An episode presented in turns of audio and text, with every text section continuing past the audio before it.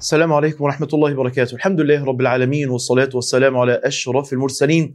سيدنا محمد وعلى آله وصحبه ومن تبعهم بإحسان إلى يوم الدين. أما بعد تكلمت معاكم في الدرس اللي فات عن ما يتعلق بالإيمان بالقبر وبعض المعاني المتعلقة بالقبر القبر وإزاي إن النبي صلى الله عليه وسلم كان دايما بيربط القبر بالعمل الصالح بيربط القبر بالاستجابة لأوامر الله سبحانه وتعالى وده كان واضح جدا. تعالوا النهاردة نجاوب على أهم سؤال بيطرحه كتير من الناس اللي بيثيروا دايما الشبهات ضد العقائد وبيحاولوا بقدر المستطاع هز الأصول والثوابت عند المسلمين. الأمر الأول هل يا ترى في نعيم وعذاب للقبر والإجابة نعم؟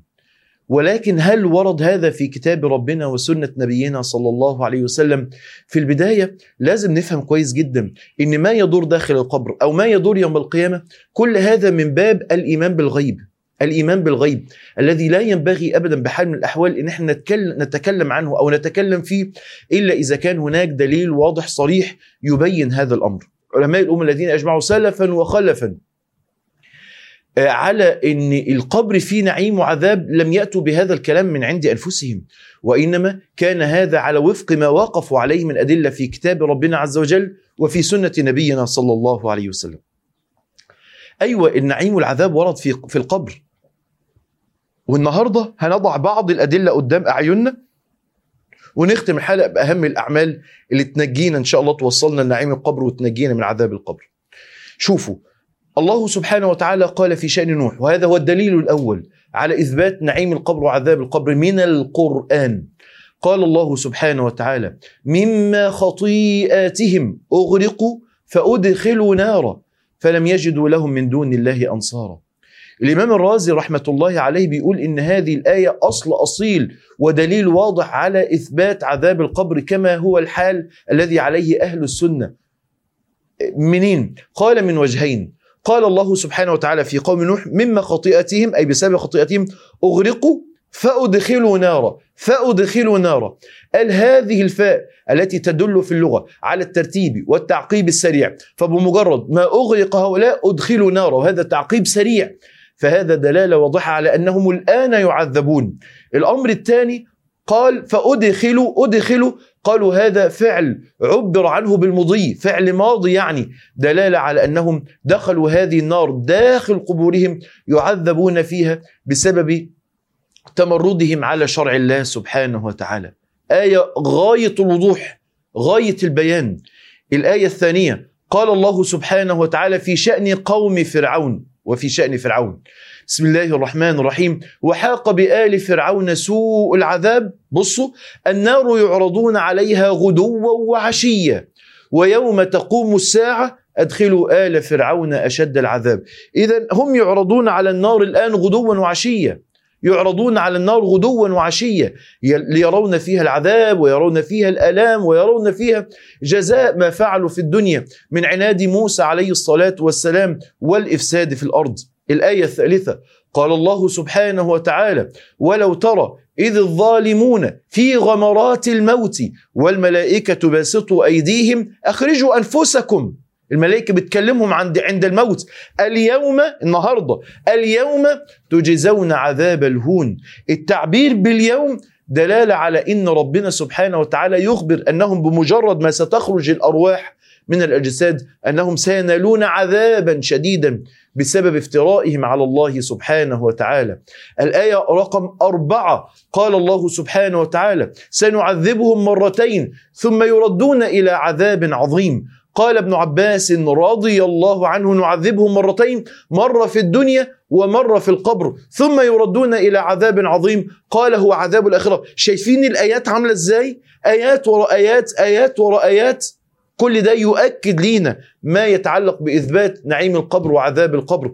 قال الله سبحانه وتعالى الآية رقم خمسة ومن أعرض عن ذكري فإن له معيشة ضنكا ونحشره يوم القيامة أعمى. ولقد قال القرطبي رحمه الله قال القرطبي رحمه الله هذه الآية دلالة على عذاب القبر. وقال ابن حبان في صحيحه بعدما ذكر هذه الآية عنون لها في صحيحه قال باب ما فسر رسول الله صلى الله عليه وسلم المعيشة الضنك بعذاب القبر.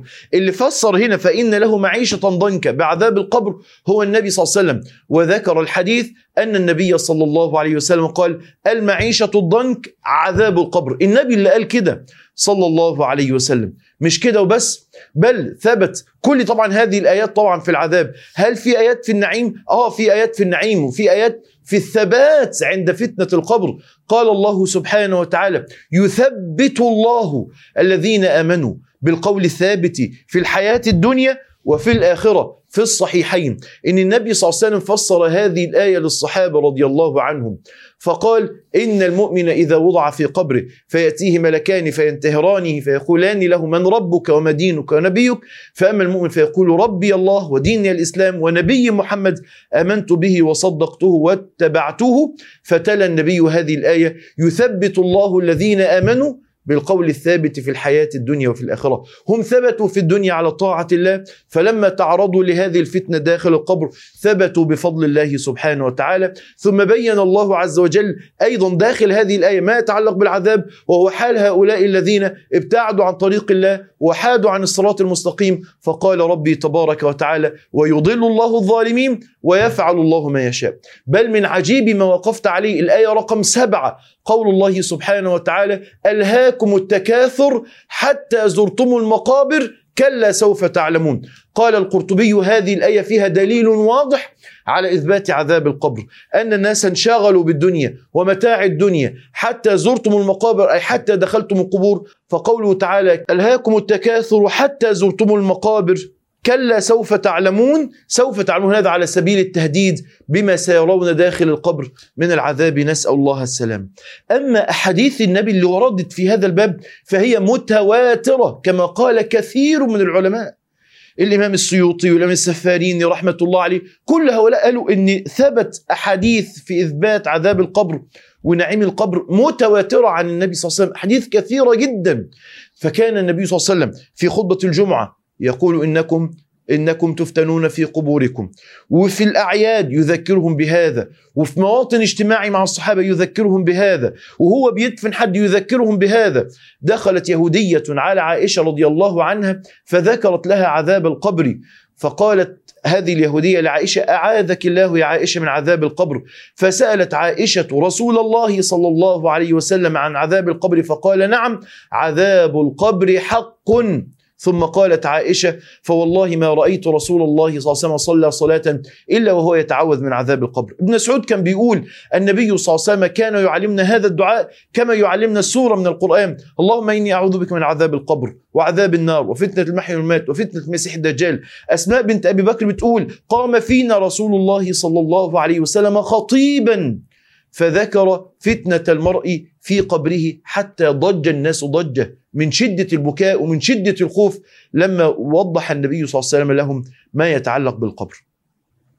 وزي ما اتفقنا من بداية السلسلة إحنا مش عايزين نكون دارسي عقيدة إحنا عايزين نكون رجال عقيدة. علشان كده دايما بربط العقيدة بالعمل. أسأل سؤال ما هي الأسباب التي توصل لعذاب القبر؟ خلاص أنا عرفت إن في نعيم وفي عذاب وعرفت الأدلة من القرآن والسنة. هل يا ترى في هنا عندي أعمال لو عملها الإنسان يقع والعياذ بالله في عذاب القبر؟ أعمال لو عملها ممكن والعياذ يعني والعياذ بالله يعذب في قبره؟ نعم. ما هي هذه الأعمال؟ واحد أذى الناس باللسان أذى الناس بالغيبة أذى الناس بالنميمة. فالنبي صلى الله عليه وسلم مر على قبرين فقال إنهما لا يعذبان وما يعذبان في كبير أما أحدهما فكان يمشي بين الناس بالغيبة. الأمر الثاني استهانة الإنسان بالبول وعدم الاستتار منه. فالنبي قال في شأن الرجل الثاني الذي كان يعذب في قبره وأما الآخر فكان لا يستنزه وفي رواية لا يستبرئ وفي رواية لا يستتر من بوله. والنبي يقول أكثر عذاب القبر في البول لأن البول إذا جاء على جسد إنسان أو جاء على ثيابه كانت الثياب كده الآن نجسة وبالتالي لا تصح صلاته فيضيع هذا الإنسان. العمل الثالث أخذ أموال الناس بغير وجه حق. العلماء بيسميها الغلول. واحد سرق شبر من أرض جاره واحد سرق أموال من أموال الدولة واحد سرق في يوم من الأيام مال حد واحد أخذ مال إنسان بغير وجه حق. الغلول. النبي صلى الله عليه وسلم كان معه غلام له يقال له مدعم. كان يحط رحل النبي صلى الله عليه وسلم فأتاه سهم عائر فقتله. الصحابة قالوا هنيئا له الجنة. فقال النبي صلى الله عليه وسلم لا والذي نفسي بيده. إن الشملة التي أخذها يوم خيبر من المغانم لم تصبها المقاسم لتشتعل عليه نارا. لتشتعل عليه نارا. سبحان الله. أكل أموال الناس بغير وجه حق. كم من شركة وكم من من من تاجر لم يعطي الأجراء حقهم وأكل عليهم حقوقهم. في الوقت ده نقول للناس خدوا بالكم. ده سبب من أسباب عذاب القبر. الأمر الرابع الظلم. وده من أشد أنواع أو من أشد الأسباب اللي بتوصل لعذاب القبر. النبي صلى الله عليه وسلم قال أمر بعبد من عباد الله يضرب في قبره مئة جلدة فلم يزل يسأل ويدعو حتى صارت جلدة واحدة. فامتلأ قبره عليه نارا فلما ارتفع وأفاق قال على ما جلدتموني؟ قال إنك مررت على مظلوم فلم تنصره. أمال الظالم هيبقى وضعه إيه؟ أمال الظالم هيبقى وضعه إيه؟ كذلك أيضا من الناس أو من الأعمال اللي بتوصل لعذاب القبر هجر الإنسان للقرآن. الناس اللي ربنا أتاها القرآن فناموا عنه ولم يعملوا بما فيه. الناس اللي أكلوا الربا أهل الزنا والعياذ بالله. فالنبي صلى الله عليه وسلم كان كثيرا ما يقول لأصحابه هل رأى أحد منكم رؤيا وإن النبي حكى لهم رؤيا ورؤيا الأنبياء حق. فذكر النبي صلى الله عليه وسلم حال الذي ينام عن القرآن وكيف أنه يعذب في قبره. وذكر حال الذي يكذب الكذب فتبلغ الأفاق. وذكر حال أهل الربا الذين يسبحون في أنهار الدم. وذكر لنا حال الزنا وأهل الزنا. وكيف أنهم في تنور تأتيهم نار من تحتهم فتحرقهم. بين النبي صلى الله عليه وسلم عقوبة هؤلاء. تخيلوا معايا هذه أعمال بتوصل والعياذ بالله إلى عذاب القبر. كلم كلمنا النبي صلى الله عليه وسلم أيضا عن علماء الأمة الذين يقولون ما لا يعلمون وذكر أنه صلى الله عليه وسلم رآهم في قبور قبورهم يعذبون. قال النبي صلى الله عليه وسلم مررت ليلة أسري بي على أقوام تقرض شفاههم بمقاريض من نار. قلت يا جبريل من هؤلاء؟ قال هؤلاء هم علماء أمتك الذين يقولون ما لا يفعلون أو خطباء أمتك الذين يقولون ما لا يفعلون. النبي يتكلم معانا عن الناس اللي بتستدين ديون تاخد من ده دين وده دين ولا ترد وليست حريصة على الوفاء بهذا الدين. فالنبي صلى الله عليه وسلم ذكر لنا حال أن الإنسان الذي مات عليه دين فهو محتبس بدينه حتى يقضى عنه. احذروا من الأعمال دي علشان ربنا ينجيكم من عذاب القبر. طب في أعمال توصل لنعيم؟ آه طبعا. إيه هي الأعمال اللي بتنجي العبد من عذاب القبر؟ أول عمل حافظوا على سورة سورة تبارك. القرآن عامة وسورة تبارك خاصة. فالنبي صلى الله عليه وسلم قال تبارك الذي بيده الملك هي المنجية من عذاب القبر. وفي لفظ هي الواقية. من عذاب القبر. لذا ثبت عن ابن مسعود أنه كان لا ينام حتى يقرأ سورة تبارك. ليه؟ علشان تنجيه داخل القبر. يبقى قراءة القرآن وبخاصة عامة وخاصة سورة تبارك. اتنين العمل الصالح. جهز لنفسك عمل صالح يدخل معاك قبرك. أولادك مش هيدخلوا معاك مالك مش هيدخل معاك أنت هتخش لوحدك. ولا يدخل معك إلا عملك. قال رسول الله صلى الله عليه وسلم ما من عبد إلا وله ثلاثة قرناء. الأول يقول له أنا معك. فإذا أتيت باب الملك تركتك. دول أهلك. عند باب الملك يسبوك والثاني يقول له أنا معك. خذ ما شئت ودع ما شئت. ده مالك. وأما الثالث فيقول له أنا معك حيثما حللت وحيثما ارتحلت فهذا عملك. ركز على العمل. والنبي بين لنا أثر العمل على حال الإنسان داخل القبر. فقال النبي صلى الله عليه وسلم إن العبد إذا وضع في قبره كانت الصلاة عند رأسه والصيام عن يمينه والزكاة والصدقة عن شماله والبر والصلة عند قدمه فيؤتى بالعذاب من قبل الرأس. فتقول الصلاة ما قبلي مدخل ما قبل مدخل فيؤتى عن يمينه فيقول الصيام ما قبل مدخل فيؤتى من قبل الزكاة فيقول ما قبل مدخل ثم يؤتى من قبل رجليه فيقول فعل الخيرات من الصدقة والصلة والمعروف والإحسان إلى الناس. ما قبلنا مدخل. فيكون الإنسان بفضل الله عز وجل داخل قبره في أمن وأمان. من الأعمال المهمة جدا اللي تنجي الإنسان من عذاب القبر هو التعوذ منه. إنك تتعوذ بالله من عذاب القبر. النبي كان دايما بيتعوذ بالله من عذاب القبر فكان يقول اللهم إني أعوذ بك من الكسل والهرم والمأثم والمغرم وأعوذ بك من فتنة القبر وأعوذ بك من عذاب القبر. الأمر الرابع أن ينال الإنسان منا الشهادة في سبيل الله فالنبي صلى الله عليه وسلم قال إن للشهيد عند الله ست خصال يغفر له بأول دفعة دم. يرى مقعده من الجنة. يجار يجار من عذاب القبر. يأمن الفزع الأكبر. يوضع على رأسه تاج الوقار. الياقوتة منه خير من الدنيا وما فيها. ويزوج 72 من الحور العين. شفتوا إزاي العمل الصالح ماشي مع الإنسان؟